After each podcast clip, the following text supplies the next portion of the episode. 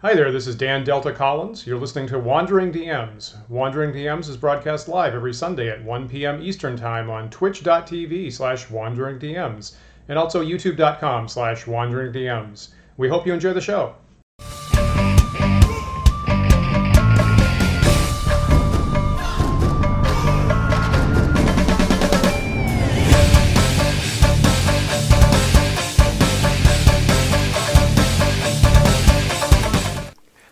Hi, everyone. Welcome to Wandering DMs. I'm Paul. And I'm Dan, and on this episode of Wandering DMs, we have very special guest Luke Gygax, who's currently planning for GaryCon 13 later this month. Luke, thanks for, so much for being with us. It's my pleasure to be here. Thanks for inviting me. Luke has so many stories that I felt really bad that we had to cut him off before we, as, as we actually got online here. Um, I'll also remind uh, viewers that uh, we are uh, presented today with the help of our friends at describe.com with a special uh, offer for viewers, but more on that at the end of the show.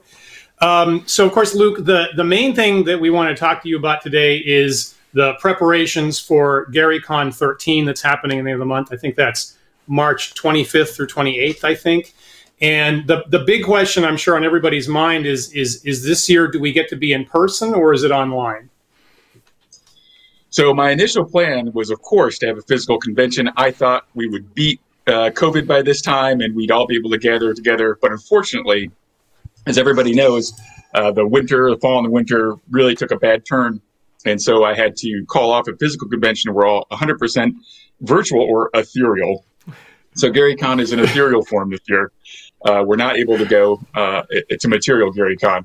Uh, however, uh, we've got this down pretty good at this point, uh, running the the virtual side of it. We've all had a lot of practice. We've got some great, you know, great people who are who are doing it last year, and for 12, we shifted inside of two weeks, and we had uh, 2,000 people participate and about 600 events. this year, we have over 850 events. Tickets are still available. We got plenty of cool events. Adventures League came out huge. Uh, my friend Thomas Valley has five brand new uh, adventures written specifically for GaryCon. Uh, there'll be exclusives uh, to GaryCon and come, you know, be published available afterwards if you can't make it for some reason. But yeah, so hop on to play.garycon.com and uh, get yourself a badge. Awesome. I'm, I'm curious. Like, so having having done it twice now, are there, were there any like big lessons you learned from uh, from 12 that you're that you're changing things for 13 at all? Well, yes. What we did is uh, we've got people registering earlier, so we're opening up registration this month, uh, so people get some direct, you know, some direct mail, so they can come in, uh, assign, uh, link their badge, you know, pick their pick up their badge, link it with their Discord ID, uh, so that they can we can rapidly communicate with them through Discord, so that mm-hmm. they can mm-hmm. find their events or hey, I I'm the DM. Oh, geez, I got to change my where I'm doing this or whatever. We can get in touch with those people rapidly, and nice. they won't miss their event. There won't be all that confusion because there's a lot of churn. Uh, a lot of there was a, a, ton of confusion. I mean, I don't know about you guys. Were probably very savvy and had been using, you know, virtual uh, virtual gaming systems and VTTs a bunch. Uh, I wasn't. Uh, I was a little resistant to the idea, uh, but I've had to embrace it a bit more because I wanted the game. And yeah. how else yeah. are we gonna how else are we gonna keep that community and that camaraderie uh, other than doing this? And so I know many people prefer to be in person. Uh, we prefer to be able to, you know, have a, a, spotted cow beer. That's the that's the official beer of GaryCon.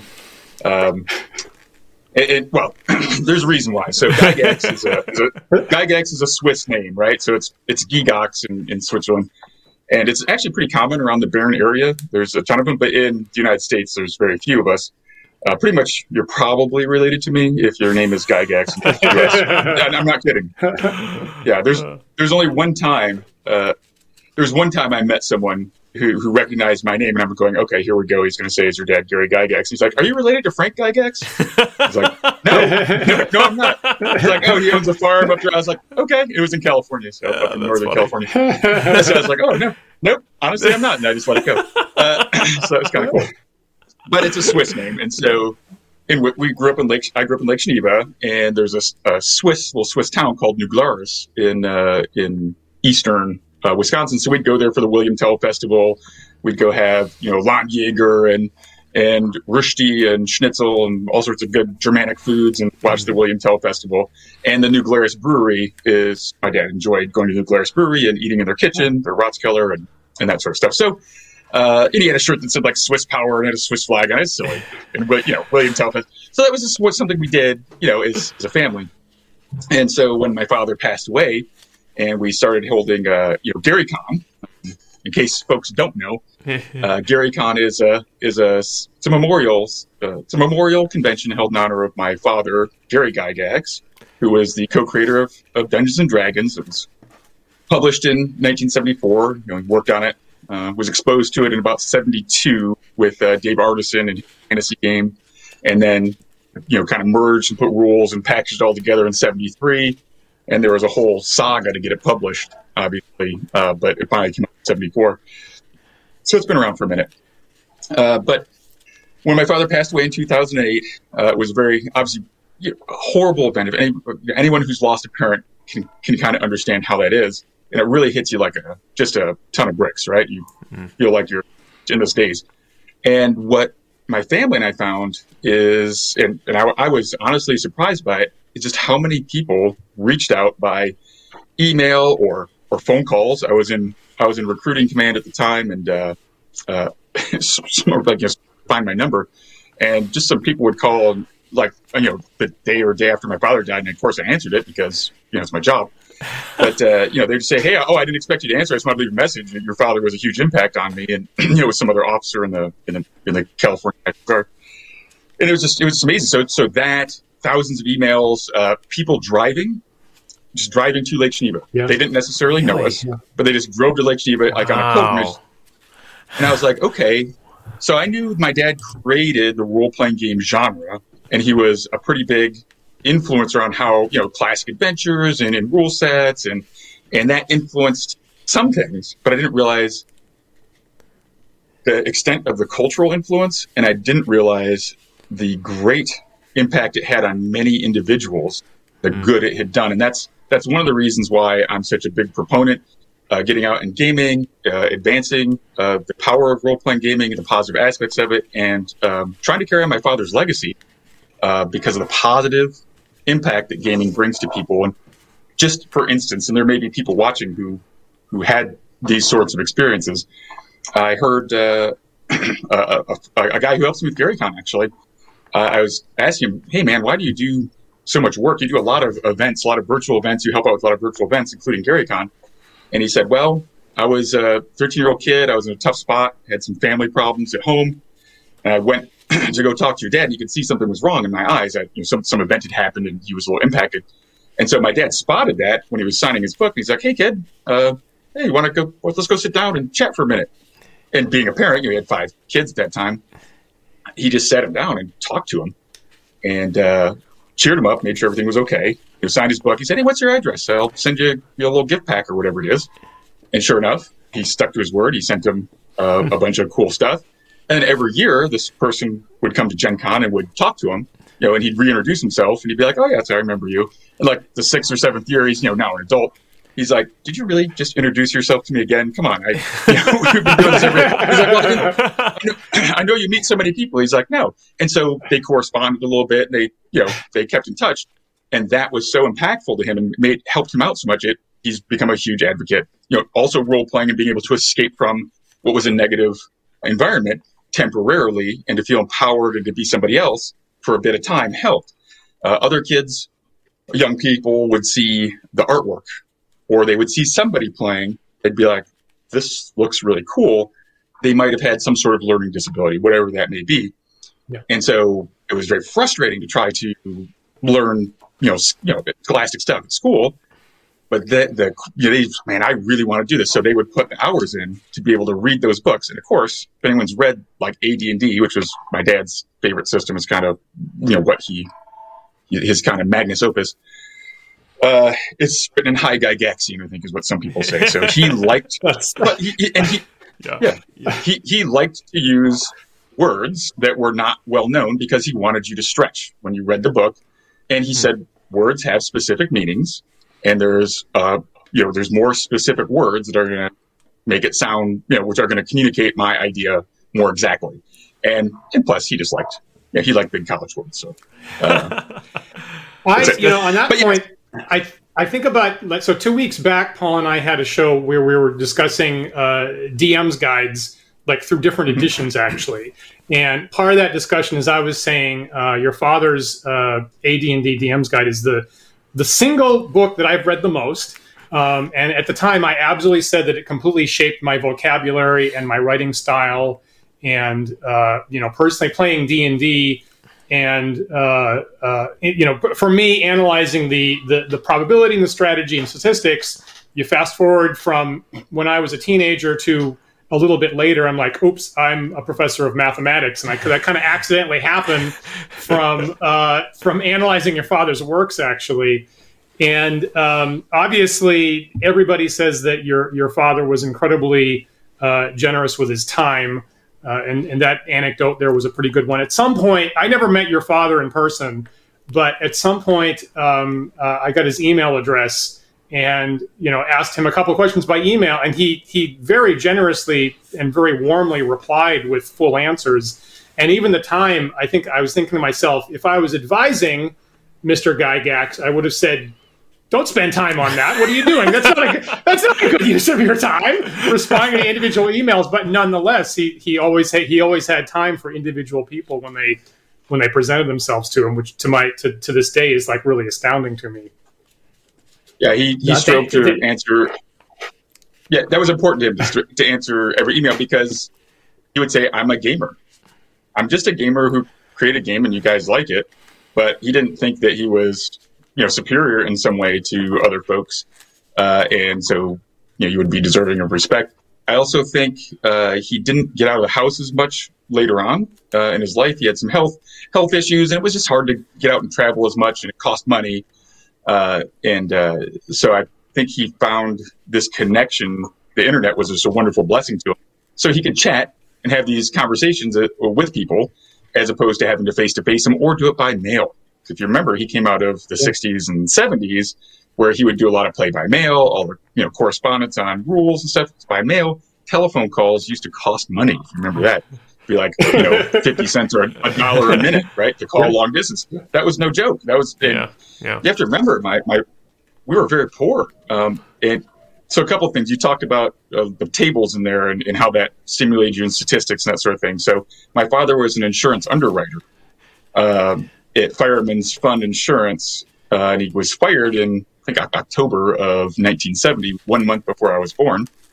And he, he he, my mom agreed uh, with him to, that he should pursue his dream of writing, and as a, a way to kind of bring in enough income to keep his family of five going, uh, he was uh, he bought some shoe repair equipment from a family. The gentleman had just passed away, and his son didn't want to be a, a shoe repairman. And so my dad got the equipment, put it in the basement, and uh, he did repair and wrote a lot of stuff. And that's how he's able to write D and D. But all the tables and that sort of stuff. Uh, the probabilities came all you know came out of wargaming. You know, when you fire this millimeter cannon at, at the front slope of an armor that's so thick, is it you know what's the chance it's going to pierce? Right? You know, how about the side, the back? So and they realized well, two d six only gives you certain probability curves, and so they had to use different types of dice, and that's the whole dice thing is very is very uh, as well. So that's another rabbit hole we can go down. but yeah, he was he was an insurance underwriter. Uh, so that's where that's where he got a lot of that stuff. And he was right. he was generous with his time because he loved it. He this he loved to play games. Just as a for instance, people would come by and knock on his door at 316 Madison Street, where he used to live, live in Lake Geneva, and uh, they'd say, uh, "Hi, are, are, you Gary Gygax?" You know, he'd be on the porch, you know, writing. He'd have his bird goggles there, his book, or his, you know, his binoculars and bird book, and you know, his ashtray, and several books spread out. And he, he's like, yeah. He's like, yeah, sure. Hi, what's going on? He's like, oh, I'm a big fan. He's like, well, come on in, have a cup of iced tea or whatever. And then you'd rap with him. And if, you know, if he was short a person in his game, he'd be like, well, do you want to play on Thursdays? he, brought, he brought in like six people that way. I, am not even kidding. Yeah. He just, and so uh, that's how people would come into the gaming group. And yeah, so he was very down to earth. He wasn't. Yeah if I can ask, Luke, I'm kind of curious. Uh, something I've always kind of wondered about is just like how big were those games. I think I think Dan and I often kind of chuckle over the, yeah. the line in the original edition that says that it's for up to fifty players. We're like, really? Were there were there fifty people? like, how big were these games? no, I don't know. That's that's. I never saw him run a fifty-person game. That seems like okay. He might have gotten that one wrong. All right, yeah, he might have gotten that one wrong. Uh, the biggest group I ran for, I think, was twenty-four people, and that was a nightmare. Yeah, and you really got to be you've got to just be ruthless in in when you're going around the table. Like, what are you doing? Um, well, okay, great. That's what you're doing. How about you? You better like you need to tell me or you're done. Like yeah, that's it. Yeah. So it was third well, edition, that, so it was like, oh my gosh. Gotcha. Yeah. Gotcha. Like on that point, actually, was it always like like the games that that your father or you run? Like, was it always literally around the table, or do you do this like third, fifth edition thing where everybody's got their own number?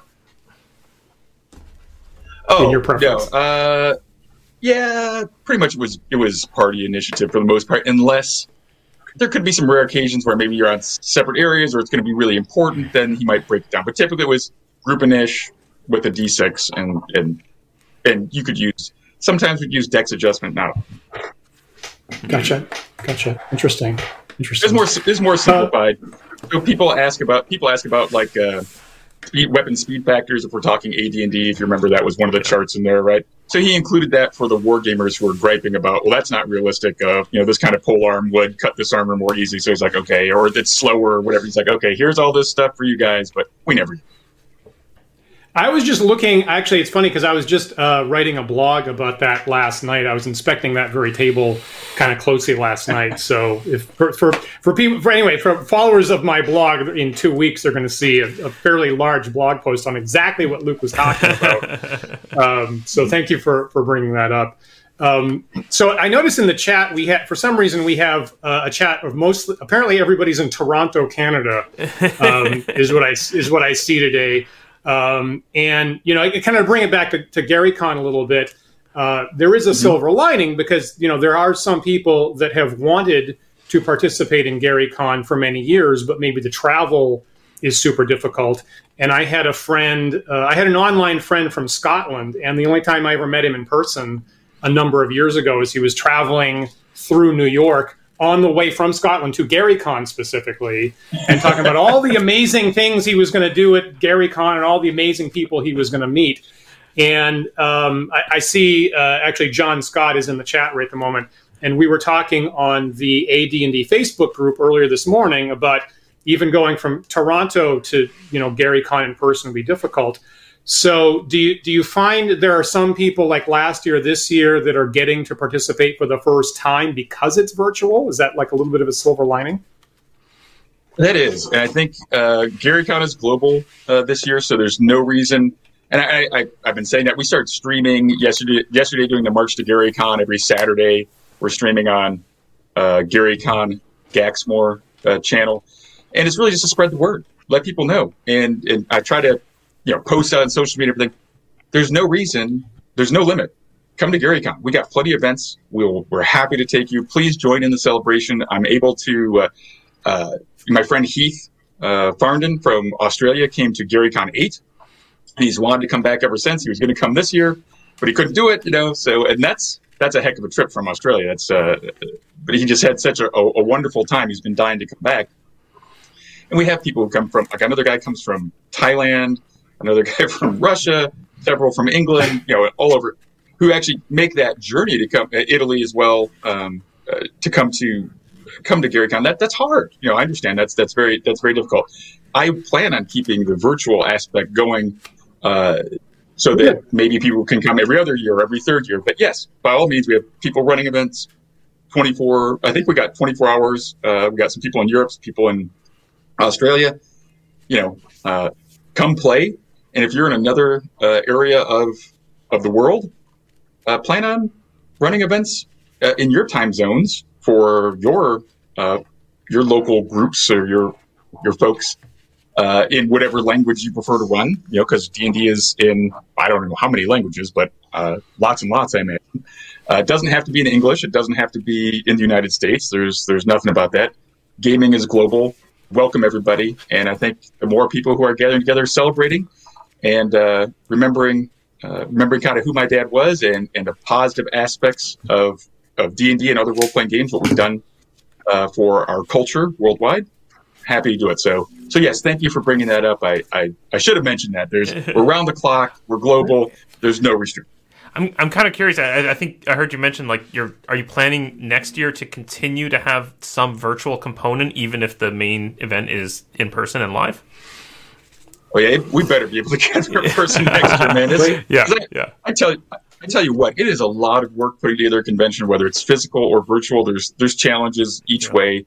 It's it, it's it's it's it's a lot of work, and I'm very fortunate to have some folks uh, who dig in and help me each and every year. And you know, gosh, yeah, it's essentially uh, volunteer work because uh, whatever I can pay them to do it, it's not worth their time. I mean, you'd make more, uh, you know, bagging groceries probably than working for Gary Con. So it's not it's not glamorous, uh, but the payoff uh, is being able to walk the hallways and see smiles on people's faces, the laughter, the oh no, or the you know, all that all that sort of stuff. Seeing uh, gosh, uh, there's a couple guys, Rich Franks and Jim Skach, have been coming to, since GaryCon one, and then they start bringing their kids at like number two, two and three, and I've seen him go from you know five, six, seven, you know, in, in early teens, all the way up to adulthood. But I remember they ran their first all kids game at GaryCon four, uh, where your Rich's kid uh, for his brothers and and and and uh, Skach's kids too and they they played and they're all gamers. They're like some. They're I think they're in, either out of college or in college. You know, at this point now, all of them, uh, and they're still gamers. They're playing D and D and Dungeon Crawl Classics and this sort of stuff.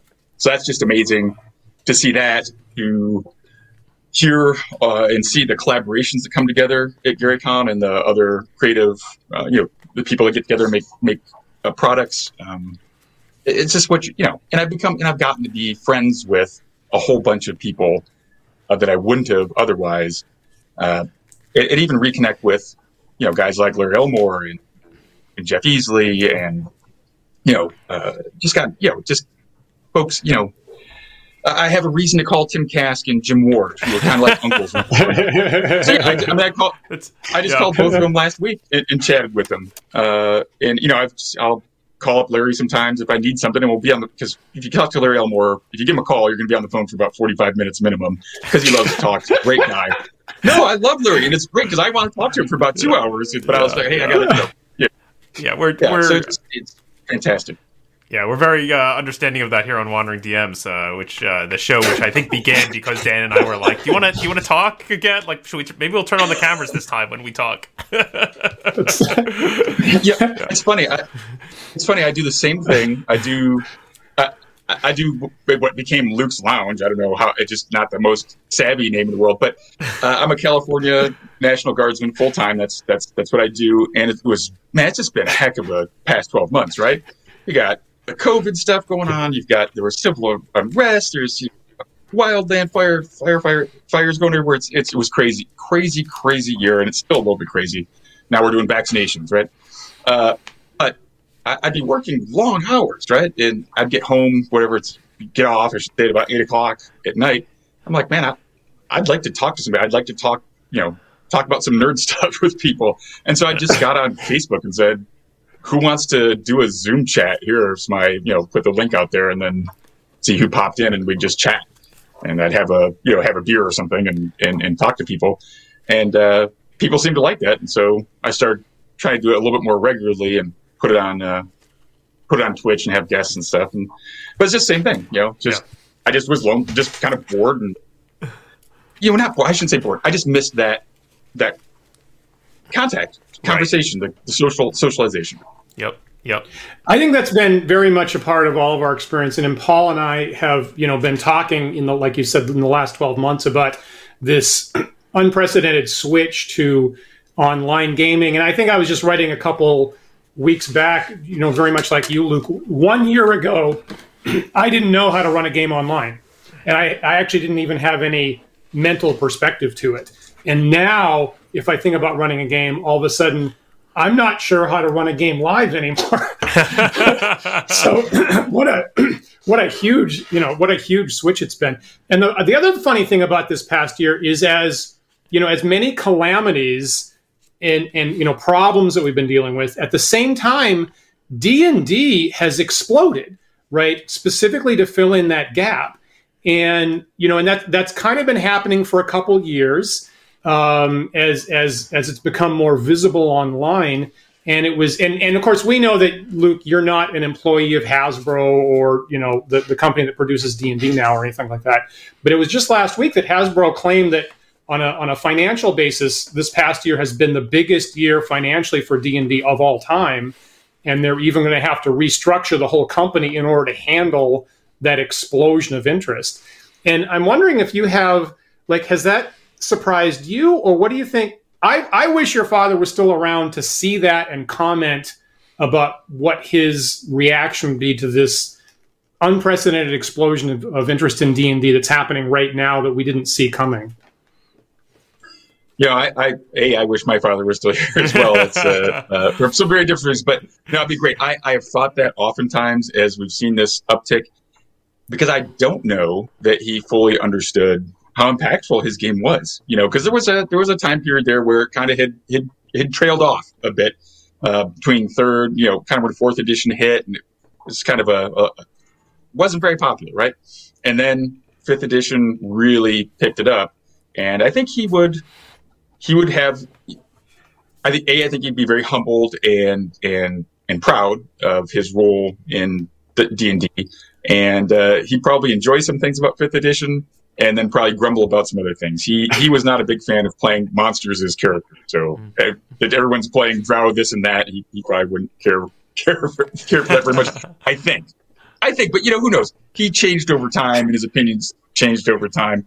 Uh, so uh, he was a you know he was a hard he stuck hard to the to the rules. I guess he wrote them well some rules. You know, he didn't use weapon speed factor, but we did use uh, like Melf. My one of my characters, Melf, was uh, an elf, and so I could only make it to seventh, seventh, eighth level fighter. I can't remember what it was. Maybe it was ninth, but I, I could only make it so high, and then I had to raise my strength through magic, magic up to nineteen to be able to achieve, you know, it, you know, and wishes and and tomes and all that to be able to elevate my level a little bit higher. Uh, so I think I had 19 strength, 19 intelligence, and but it that was you know I was maxed out at uh, 11, 12. I think is what I ended up being. That that was it.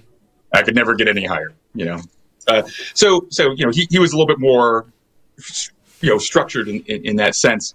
Uh, whereas D&D Fifth Edition, very unstructured. Uh, there's they removed a lot of you know the wonkiness uh, in uh, playing, a, you know, a, a, wizard, right? A magic user is pretty weak at first level, right? But then they hit start hitting this power band when they get fireball and some of these other spells, and suddenly, you know, they're pretty formidable, right? Uh, whereas everybody in Fifth Edition has a everybody has a longsword, right? The cantrip, the, so it's kind of equal.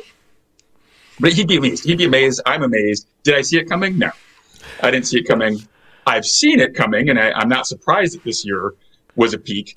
Think about what was going on when D and D really fired off, right in the late '70s.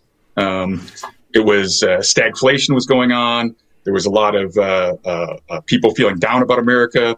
We thought capitalism wasn't capitalism was a, a, dead system. Communism was was you know people were purporting that communism was going to take over the world, and that was where it was going to you know where it was going to be at. There was uh, you know gas uh, issue, gasoline problems. It was a America was a rough place. We'd just come out of some uh, some tough uh, racial tensions, and, and, the Vietnam War wasn't that long ago. You know, Jimmy Carter was not You know, so it was tough times, right? And people didn't have a lot of money. Uh, and so in a sense, you could buy D and D and and you could escape from reality and it was pretty economical for the number of hours that you were able to get of enjoyment, able to get out of a ten dollar book, which is a lot of money, right? Uh, back then, so similar kinds of things. Uh, we we can't really travel as much, so we're a little bit limited there. But we do have this technology to reach out to people.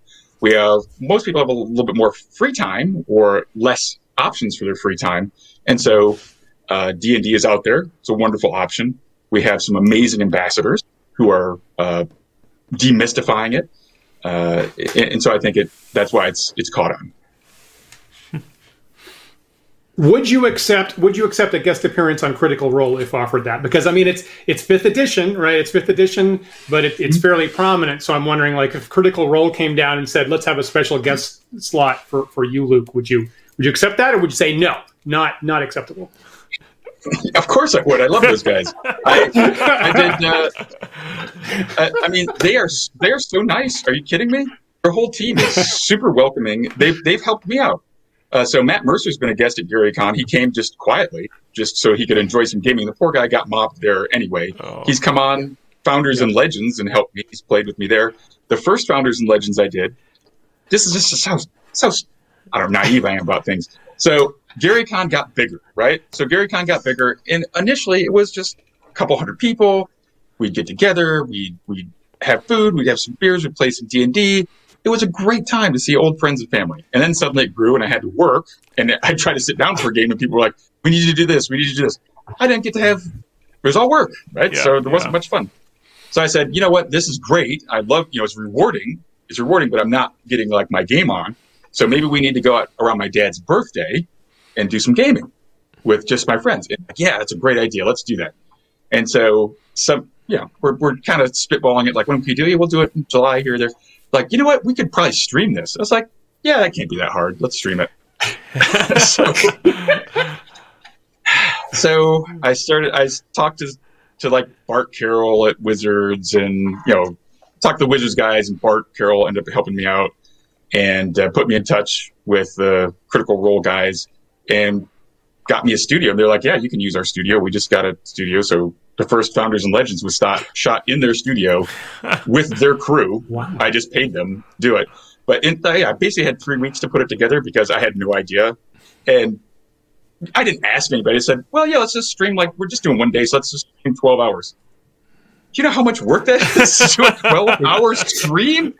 Yeah, yeah. Holy if you'd asked us this, crap. if you'd asked us this one year ago, we would go, no, but we have a pretty good idea. And then when you ask us this today, the answer is, yeah, we know in space. yes, we do.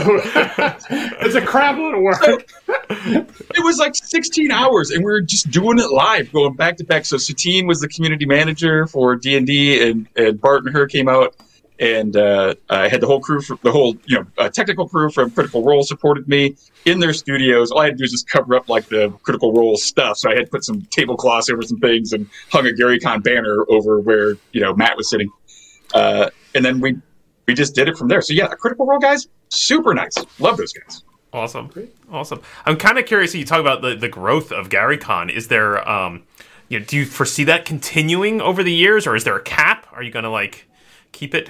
yeah, yeah. We, yeah. Okay. So uh, I am not. I, I don't want to cap it. I think that the more people that come is more people who are joining in the celebration of my father's life and his works and the and it. To be honest with you, you know, he's no he, he's not here any longer. But there are still a lot of these these folks who are here. You know, Jim Ward, Tim Kask, Mike Carr. People don't know. You know, uh, Tom Wham, uh, Jeff Easley's Larry all these folks, they're still here. They were so important to us. Zeb Cook, you know, very important to uh, the foundation of uh, of of D and D, and even some of the wargaming guys are still around. Um, you know, we talked about dice earlier. Lou Zocchi was the, mm-hmm. kind of the first guy to make dice in the U.S. Right? Uh, he's still around. He's like 88, and he still comes to GaryCon and runs a booth. Sort of, you know, hand to gun. Uh, he's great. He's great. Uh, but yeah, I've known Lou for like my entire life. Uh, uh, and then uh, Dave Wesely. Yeah. He's the guy who created Braunstein, which is the spark for uh, Blackmoor, right? And then uh, uh, uh David Megarry, who created Dungeon, the board game, which was actually a. I always thought Dungeon came out after D and D. Well, no, they were contemporaries.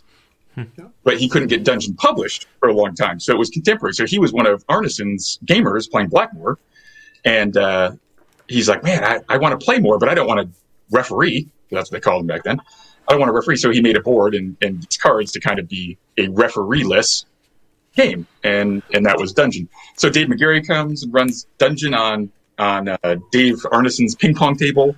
Uh, we've got the Empire of the Petal Throne Foundation for Professor M.A.R. Barker made this beautiful world, uh, very detailed world of uh, Tékumel that uh, you can play in is again uh, created independent of D and D, uh, mm-hmm. but certainly at that same time period. Uh, so there's a whole historical aspect you can do it at, at GaryCon, but it can't grow any bigger. Lake Geneva has a town of 6,000, 7,000 people, maybe. we're in the biggest place. Uh, it's, it's a resort town, so we're at the biggest place, the Grand Geneva Resort and Spa, mm-hmm. and it is the site of Gen Con 10 in 1978, if memory serves me correctly. Uh, so it does have some history to uh, to to gaming. It's about 10 minutes 10 minutes or less away from the last headquarters of TSR in, in Lake Geneva. There's all sorts of little artifacts uh, there uh, around the area. So it's, an, it's the appropriate place. It's where I grew up. It's where D&D was written. It's where TSR started. Um, so it's it's that's where it should be. And about we can maybe get 3,000 people total if we use the entire campus, and, and, and that's about it. So other than spreading to satellite locations, which is possible, that presents a whole host of logistical challenges. Mm-hmm. About 3,000 is max. So virtual allows us to welcome other folks and still, you know, enable people to to gather and, and share in that camaraderie uh, as well. And, and, that's what's that's what I think is special about GaryCon. Uh, and of course, I'm biased. I mean, uh, you know, I put a lot of blood, sweat, and tears into GaryCon every year, along with a lot of other really good people who deserve recognition. The GaryCon, the whole GaryCon staff. Um, but yeah, it's, it's a, there's a camaraderie around it. It's not. It, it came out of a family event. Um, you talked about how my dad would respond to people and everything like that. I mean, I take time to go around and say, "Hey, how are you? Thanks for coming. Really appreciate it." Uh, we try to do nice things. We have like a little pizza party on Wednesdays. So when you come get your badge, we just have pizza and beer that comes along. You know, it's free. There's no expectation or anything else. Uh, we'll do like movie nights. We'll we just try to give back and and do fun things and encourage that sense of community. Um, mm. Games you pay for the badge, and like ninety nine point nine five percent of the games don't cost anything more. There's a few that have some prizes or at a special location, so there's an additional fee. Very very few. So you basically you buy your badge and you can play games as many games as you want. No the only thing that limits is availability. Generally, have more than enough, and then uh, uh, you know we don't want any empty seats. So if you just come to GaryCon and there is an empty seat at a table, we have like a red flag and a green flag. The green flag is up uh, on the pizza thing, on the little pizza stand or whatever, that means come on up. We have room, and we're we haven't gotten far enough into the adventure that you're still welcome to join in. And then a red is no, we're full, or you know we're already in the midst. There's no generic tickets. There's none of that. Just come up and play games. We don't want empty seats. We want you to have fun, uh, and that's what it's about. So that's yeah, great. so no, that's come cool. to GaryCon. Please come to GaryCon. come if you can't if you can't get there uh, uh, for whatever reason, come to virtual GaryCon. Um, I think another reason. I'll be honest with you. I told you it's a town of seven, you know, six, seven thousand people. Uh, it's also an hour away from the nearest airport, right? So Milwaukee's an hour. O'Hare is about an hour and 15 minutes. There's no real bus or shuttle service that goes there. So if you want to come to GaryCon, you're either driving or you're flying into those spots, taking a taxi service or renting a car to come to GaryCon. Yeah. So if you want to come, you are coming because you really want to. That was uh, that was certainly my experience the one year that Dan and I went. Um, yeah. I remember racing because I was signed up for a I think like a 6 p.m. Uh, uh, Braunstein game with uh, with David yeah. Wesely. Dave. And uh, yeah, I, I think that something happened in my flight where I was like a little delayed, and then I'm waiting there to get the car rental, and I just remember just tearing down the highway to get there in time. I think I barely managed to throw my stuff into my room and, and sit into the seat just in time for the game. Um, yeah, it's definitely um, there's some effort. There's some effort to make it happen. I, I, I, will say that certainly among the, um, I mean, for me, among the, the most special elements of GaryCon is getting to actually rub shoulders with, you know, all these people that were my heroes. The, the whole list that you just went through, Luke, is just like every single one of those persons is a personal hero of mine. And I was starstruck that they are, you know, per, they're they're people and they're perfectly willing to like hang out and chat about d&d and like uh, about david Wesely i will point out um, paul that uh, he was watching our sh- this show on youtube a couple weeks ago and he left a comment that apparently i believe i, mi- I mispronounced his name i believe and so i believe that I believe David's watching again. I, I believe I've been informed to very carefully say David Wesely um, uh, That's correct. Is, is, what he is the comment that he that he left that I'm going to that I'm going to honor as much as possible. Excellent. Um, uh, yeah, I think as, it's a Welsh name as, or something. Understood. Understood. And we're trying to get him on the show. Frankly, if we could get if we could get David uh, Wesely on the show, we would love to. We would love to hear his uh, his observations of early gaming too. Um, sure. As far as Gary Con badges that you're talking about, Luke, the other benefit mm-hmm. that I saw uh, like this year is everybody that gets a badge of any level uh, gets access to an adventure that you wrote that actually has content. I think for uh, Fantasy Grounds Fantasy virtual Grounds. tabletop, I believe. Yeah. yeah. and I think you do yeah, something so, like that uh, every year now, right? Yes, yeah. So, um, so my dad always encouraged me to write and follow in his footsteps, uh, doing stuff. It, I mean, come on. It, my dad had uh, was a, was a relatively a relatively well known person. Certainly, I would say famous in the gaming community, at least, right? I think that's fair to say. And growing up as a young man, you want to make your own identity a lot of times, right? So it used to bother me that people would be like, "Oh, Gary Gygax is your dad. You must be this and that." So it's kind of weird. So you know, during that tumultuous time as a as a teenager, you know, I fought with my dad just like lots of kids, right? You know, he's he was my dad too, right? I mean, he's still my best friend growing up and stuff, but still, you know, there's always tension. So uh, I went my kind of went my own way and joined the army at uh, 18, and kind of made made a you know made my way that way uh, to kind of separate uh, who I was. Uh, and for some reason, I totally just lost my train of thought. I don't know. I don't know why I did that. Well, you know, that's an intense. But, you, I, that's an intense vein you just got on there. So I, I yeah, it was, it was. It was. Yeah, it still was because I was like going back. I was like, oh man, these stupid arguments I had with my dad. I, I, for those of you out there watching, if you did, if you did something like that, I think it's pretty common and it happens. It's like a ridiculous arguments with your parents over, you know. And now, as a parent myself, I, I'm like, okay, just wait till when you're a little older, you'll look back on this. It'll be okay. but I, I, can't remember what the heck I was saying. I'm sorry. Um, Dan, I think. Well, I wanted. Yeah. Well, I wanted. So, I mean, like Paul and I have spent quite some time thinking about uh, the difference, you know, between adventures that you're writing for a long-running campaign versus something in a convention tournament situation with a limited amount of time. And in the past, Paul and I spent a lot of time thinking about like tournament uh, scoring systems and that you know mm-hmm. again not being part of the convention scene in the 70s in the in the 70s mm-hmm. it, it, looks like they varied quite a lot in the early years and we've been thinking about the best way to present a tournament scoring system and i mean there's this show that um, there's a show that we we caught on youtube that's called the big bad Excuse me. I don't know if you've seen that, but it's kind of interesting. And and and, and the two people running it uh, spent quite a bit of time on the scoring system. Uh, and worked out okay. They, they, Not everybody was happy. Everybody's perfectly happy. No, they didn't get. I, I think there were some serious issues, some flaws in that scoring system. Personally, yeah, I, don't uh, I, don't know about that. I'll, I'll respect your crazy opinion. Um, so, so how do how do you approach right? So when you make one of these tournament yeah. adventures, like what's your approach now to the to the scoring system it, to, that that yeah. makes you happy?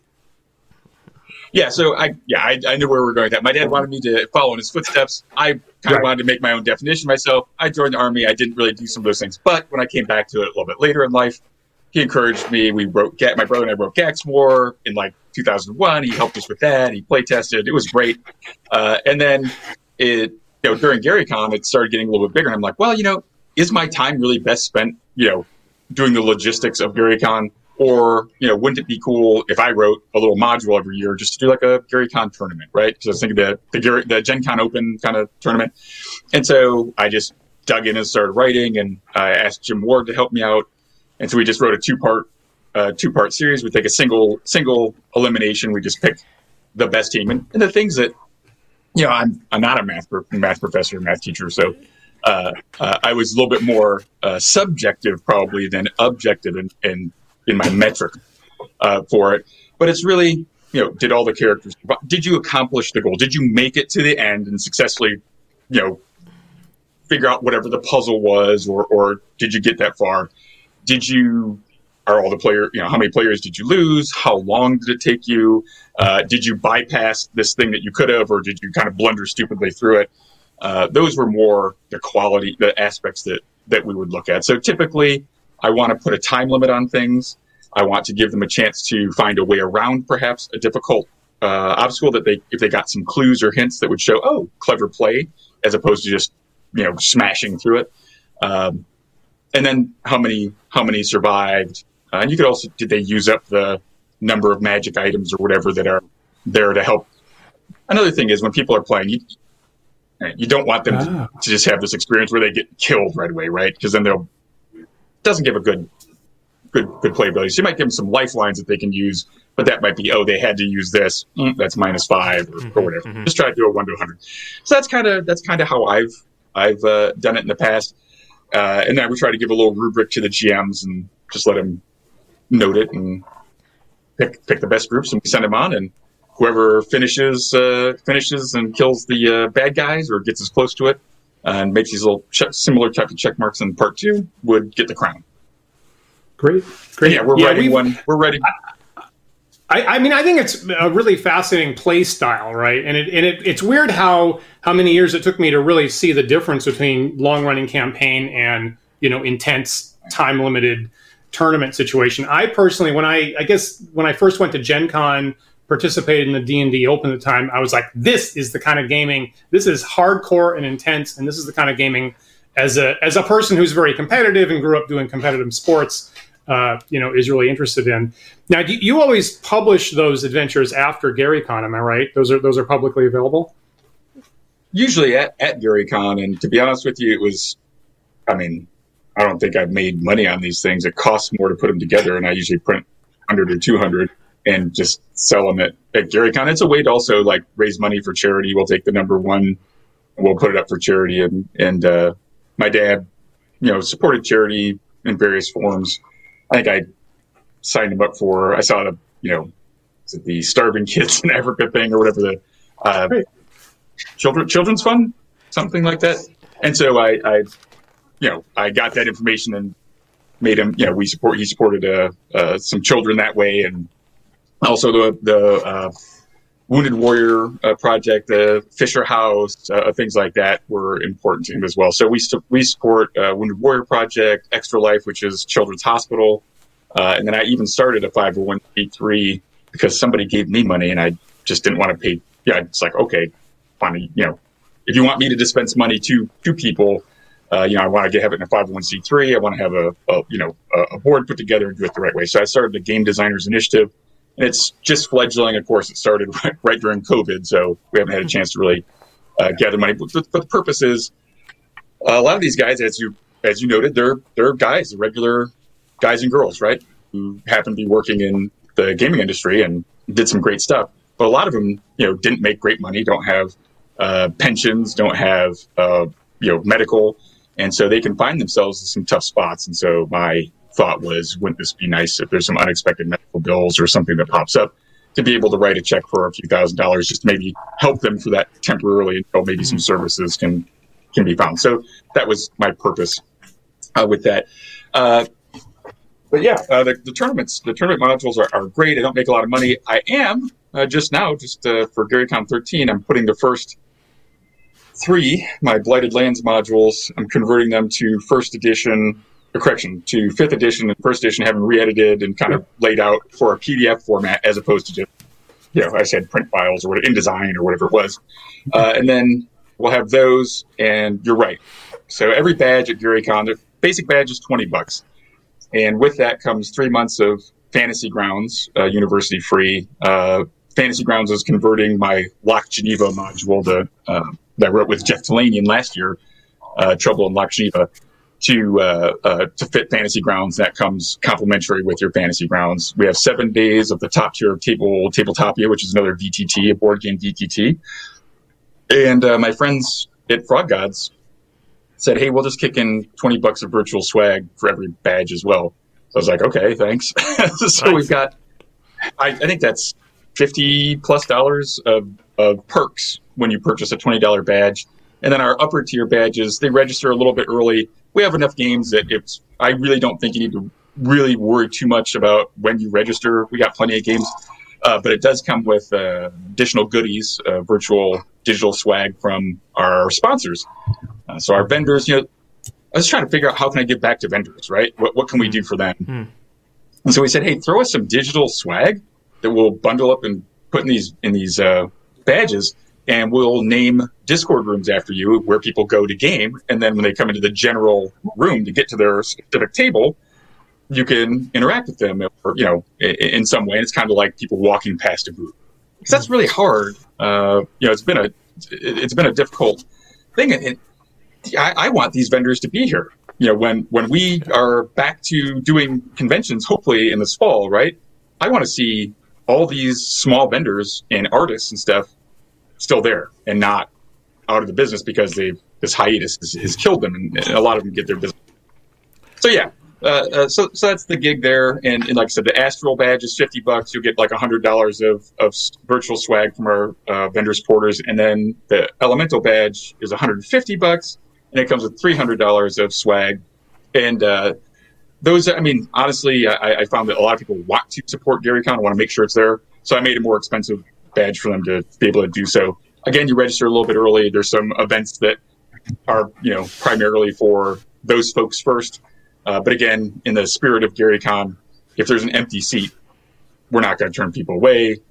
You come in, I don't, you know, some exclusivity in some things, yeah. But if, if there's a if there's a seat at a table, I'd rather have it filled and, and not worry about yeah. what what kind of what color badge you have, right?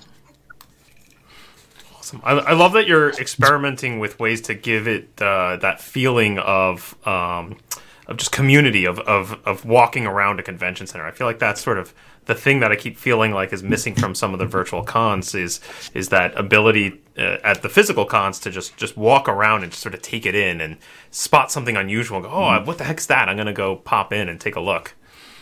Uh, Isn't that the beauty of, of the convention? And you're uh, you're hundred percent correct and uh, I'm not sure how we can do that. I looked at some uh, some software, some some services that would kind of digitize your convention area and this sort of stuff, but I think the minimum was like twenty five or fifty thousand dollars. Like, well, I don't think I can do that, guys. Yeah. So no, so know, this this is the best that we can do. But you're but you're right. It's just not quite the same as being able to go up and shake a hand or give somebody a hug or walk through the exhibit hall and oh hey what's that game talk to me about it so in discord you can you can get that aspect because you can be oh what's this game you know i've just watched a 20 second you know video on it or whatever now i'm gonna open up the video and we're gonna chat in discord about it and they're gonna show me about these things and i think that works really well and uh, i had another friend of mine uh, recommend to me that uh, really and I, I, missed the boat i think for for this gary con but uh, uh, this could be done in future. It would be cool to have uh, just in in you could be in Twitch or even Discord, probably Twitch. Advertise when artisans are are doing their work, right? I think you could probably do it in Discord because you could have like 25 people in a Discord chat, yeah, video chat, pretty easily, and you could see an artisan, you know, like my friend uh, Jerry Savage. Uh, he makes these really cool dragon pens. I think I have one may not be able to you may not be able to see it, but Savage Creations, if you're looking for Savage Creations, Jerry Savage is his name. Uh, so yeah, it's like this cool dragon pen, right? And it's nice. really, really nice. Wow. And he can engrave them and do all this stuff. Yeah, and puts a little gem in the top. So it's really cool. And uh, you know, he hand works these, right? So you could see somebody doing leather work or making these sorts of things, and that would give people like to see that, and then I go, oh wow, I have a connection with this thing. I would like to order one of those, and then they can do so. Uh, that's probably a way to help vendors out. Uh, but yeah, Jerry Jerry Savage, funny funny story here. He I met him when he was about 16. I was probably 12. He was dating my sister Heidi for a little bit, and he'd come to the house to pick her up, and my dad was uh, running D and D, uh, you know, on those nights and he'd kind of peek in as you know they said goodbye. So they dated for like you know a couple weeks or something. It was high school, and then they broke up. But uh, he he asked, "Hey, do you think I could play in your dad's D and D game?" and so that's how. So, so Sonny Sonny came in, and he was Ur- Urav the Savage. I think his highest stat is a twelve. so it's terrible. But he went and adventured with Melf all through uh, all through Saj Camp and uh, uh lost uh, Forgotten Temple of Tharizdun and some other things. So Sonny played with us, and I'd play Fight in the Skies with him and other folks at, at his place. And, uh, you know, until he joined the army, and uh, uh, then he when he got out of the army, I was I saw him. He's out of basic. I should have said he went. He was an infantryman, and uh, I was like, oh wow, Sonny's pretty cool. You know, it sounds like a neat thing. So when I uh, and then he got out and he went to the reserves and he said, "Hey, you should join the reserves, get some college money or whatever." So I went and talked to a recruiter, and I ended up getting talked into going active duty. Uh, and I thought I was going to do a two-year enlistment. And I said, "Well, you know, my friend was in the infantry." And they're like, "Oh yeah, infantry. Well, no problem, buddy. You know, my test scores were great. I could have done whatever." But they're like, "Oh, you want to go in the army infantry? Sweet. I'll hook you right up, buddy." Uh, and so, yeah, 31 years later, I'm still in uniform. Never had a break in service. Uh, I've always either been National Guard Reserve or active. So, yeah, but that was thanks Sonny. Thanks, that's his fault. Uh, Sonny, I know him as I know him as Sonny, but his he's Jerry. His father was also Jerry, so he was Sonny to us, but everybody else calls him Jerry. So, Wonderful work. You know, I okay. So one thing I can't let go by that you just said there, and now this is we're going to have to have you back, Luke, and have a whole different discussion because I, I kind of wanted to ask, her, like, like what adventuring locales you experienced with your father. And the, uh, maybe the one thing I'm going to ask here is if you played through the Tharizdun adventure, did you get to the lowest level? Did you actually see Tharizdun? Because that is really hard to do in that adventure. Is that where we had to? Yeah, we. I mean, gosh, it was a long time ago, and I, I had yeah. up on the shelf. But that's the other thing I, is like, remember a lot of these I played, but my dad yeah. never let he didn't let you look at them you didn't get to see it. That was for the yeah. DM, right? You know, you don't get to look stuff. But uh, we put on the robes and had the thuribles and all that sort of stuff and went down. Yeah, so I think we, we went all the way down there. Crazy. And Crazy. Uh, that is like, yeah. I, I, read that and that is really hard to do. That's I'm, I'm amazed that you managed to to find that because that's like incredibly, incredibly hard. You must be a really good player. Yeah, yeah no. is what I'm saying. Uh, it depends. If you're watching, I, am playing Monday nights of 5e with the the Idle Champions guys, and I'm just getting my butt handed to me. I had like some terrible die rolls. Was like I was getting a gibbering mouth. Was it. That was horrible. So yeah, some days I'm on fire, and other days not so much. But uh, yeah, I, I, got to play Lost, uh, Forgotten Temple of Tharizdun. That was a great adventure. Very and right, Tharizdun's very scary. Uh, and I'll tell you what, uh, Mike Mearls. Mike Mearls brought back uh, tied in that adventure to if I, they have it like mislabeled. Wizards put it up again. It was Founders and Legends one, but I think they call it Jocks Machina. But if you do, I played was playing with uh, Joe Manganiello, Mike Mearls was DMing. So go like Founders and Legends, Jocks Machina, and and you'll bring it up. It's not a Jocks Machina. I'm sorry that they titled it that. Uh, but yeah, Joe was playing Arkhan. I was playing Melf. We had a whole bunch of other cool. Uh, uh, TJ Storm was was there. It was great. David Baxter from Legion. A lot of great players, and who all became very good friends of mine at this point. Uh, and Mike Mearls DMing it, and man, he ties. I'm pretty sure that's Tharizdun tied in there, and uh, I'm trying to wrap up that adventure arc. We've done like three of them, uh, but it's harder to get a hold. Joe's busier and busier, and you know it's hard to with COVID and everything get everybody together. But but yeah, no, I love that, and I got to play a ton of those. My first character was a, a ranger who went through the G series and the D series, so got wow. to play those. A lot wow. of fun. Awesome. I probably we'll probably need to have you back on to, to come up with as many details about that as you can because that was I had a whole I had a whole hour extra hour long list of questions just on that that locale stuff in your experience. Um, I will I will remind viewers if you did, hadn't seen it before. So in, in the the tournament, the online tournament that we had last year that we called the Big Bad, Luke was in episode what four was it, Paul? Four, yeah. I think. And you know, one of our one of our fi- favorite episodes there, and uh, one our moderator uh, William there was reminding us that when Luke first came on screen, uh, you said, "Okay, gang, we need to put together." And find out how many poles, ropes, sacks, mirrors, cloves of garlic, uh, search for traps, listen for things, look for this, and uh, just like all the classic, you know, cover all the bases of all the classic D and D traps. And our viewers uh, remember that is now referred to as the Gygax litany of like everything every every imaginable classic D and D trap that Luke was prepared for is now referred to as the Gygax litany, and that is that's that that that's that's now memorialized under that name. Just so you know, we we we adored your play in that so much. Yeah, yeah, absolutely. no, it was we a are, lot of fun. It was a lot of fun, even if even if the results were rigged. It was a lot of fun to play. I, no, we know we know that, that that Team Stefano was was on top of it. Was it, was uh, that was, was a, that was such a wonderful team, and yeah, folks showed up on costume, and Anne had a it. song, and that was the only episode that any of that kind of crazy stuff happened. It was um, many many of our viewers were rooting for that team. Yeah, yeah, definitely, definitely yeah, fan favorite. It, it, was a it was it was a ton of fun, and obviously, yeah, I'm going to razz you guys because I'd like to win, but I had a great time. I, it was close, I'm sure. There's yeah. other other great competitors out there, so uh, you can't always win every every time, and, and that's all right. Uh, but I, I want to tell you, song the, the song part that really does add another dimension uh, to the game, and it's great. And when you, I'm serious. Like uh, Jason Charles Miller is uh, DMing a three part series for for for GaryCon, the March to GaryCon. So the first one was last night, and then it'll be the 13th and the 20th at 6 p.m. Pacific on on GaryCon Gaxmore because we have several channels. So GaryCon Twitch.tv GaryCon Gaxmore. Uh, but man, he he he killed it, man. This he was amazing. I can't say I I, I texted last night. I was like, dude, you are awesome. I couldn't believe it. So he not only does he do these great voices, so he's reading some of my material, based it in some of my worlds or whatever, but uh, he was reading stuff I'd written. I was like, that's really good. And I was like, wait a second, I think I wrote that. And I was like, it just sounds so much better. I was like, wow, he's really good. This is just genius stuff. And I'm like, oh wait, I wrote that, but he just made it sound really, really good.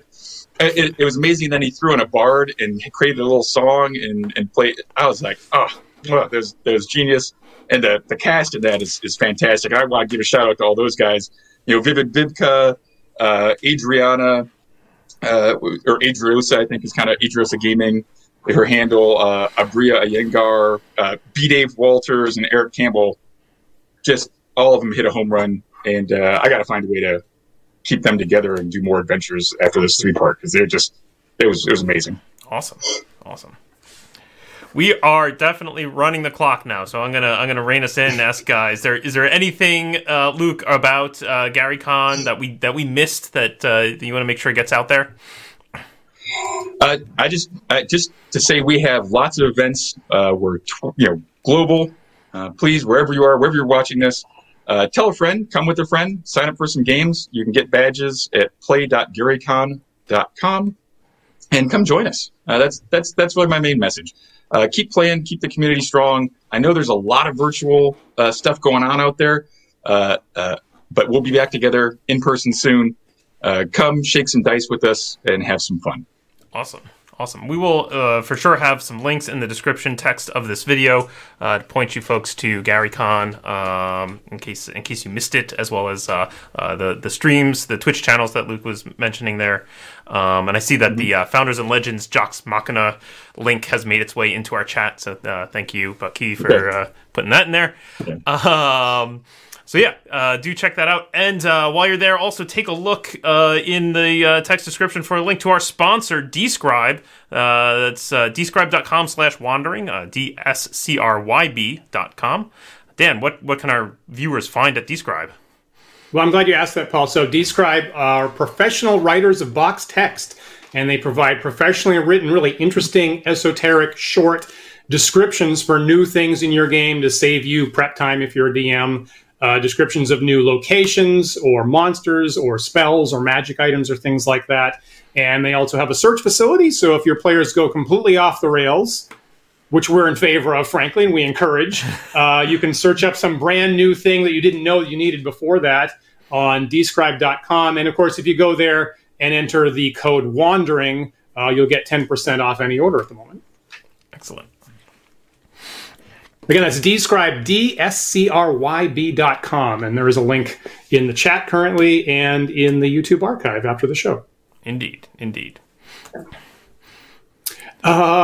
I guess I should remember, maybe if there's new viewers here, I should remind them that they can like and follow and subscribe to uh, our channel, Wandering DMs.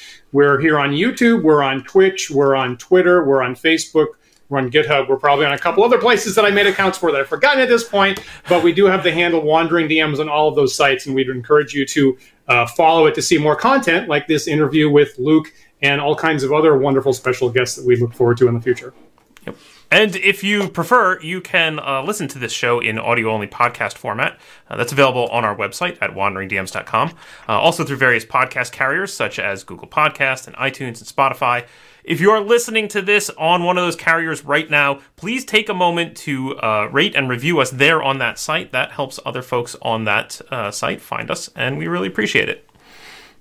We really do. Uh, I got to give out a big thanks to our patrons who support the Wandering DMs. We could not have special guests like Gul Gygax uh, on the show without your generous help. And if you are in a position where you would like to uh, join our generous patrons, uh, please do visit patreon.com slash wandering DMs. Uh, a couple clues about stuff that's coming up on our channel. Paul is back with a new 10 Dead Rats on Thursday. Uh, our wargaming show is off this Saturday, but we'll be back the week after that. Uh, next week, look for our special guest, uh, Mr. Ethan Gilsdorf, who is a writer and a uh, lecturer, and he's written for the New York Times and the Boston Globe and Wired magazine and stuff like that. And about 10 years ago, he wrote a very influential book called Fantasy Freaks and Gaming Geeks. And we're going to have Ethan on next week to talk about the influence that that book has had and kind of a retrospective and look back at, again, the same kind of thing we were talking about, Luke, here today about how incredibly surprised we've all been by the supernova of interest in D&D and role-playing games in the last 10 years that really none of us foresaw. Um, let me see. Is there anything else I'm forgetting, Paul? Um, I think that's about it. Yeah.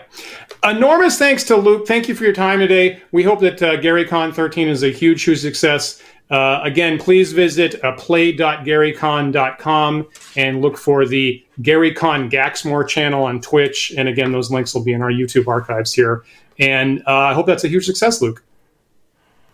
Thank you very much. It's really a pleasure uh, talking to you guys. The time goes by too quickly, and uh, I'd love to come back uh, again and, and chat with you some more. Thanks. Fantastic. We'll definitely do that. Uh, don't forget, of course, we are live every Sunday at 1 p.m. Eastern Time here on YouTube and Twitch. So please, we hope that you'll join us again next week for another thought provoking discussion. We'll see you then.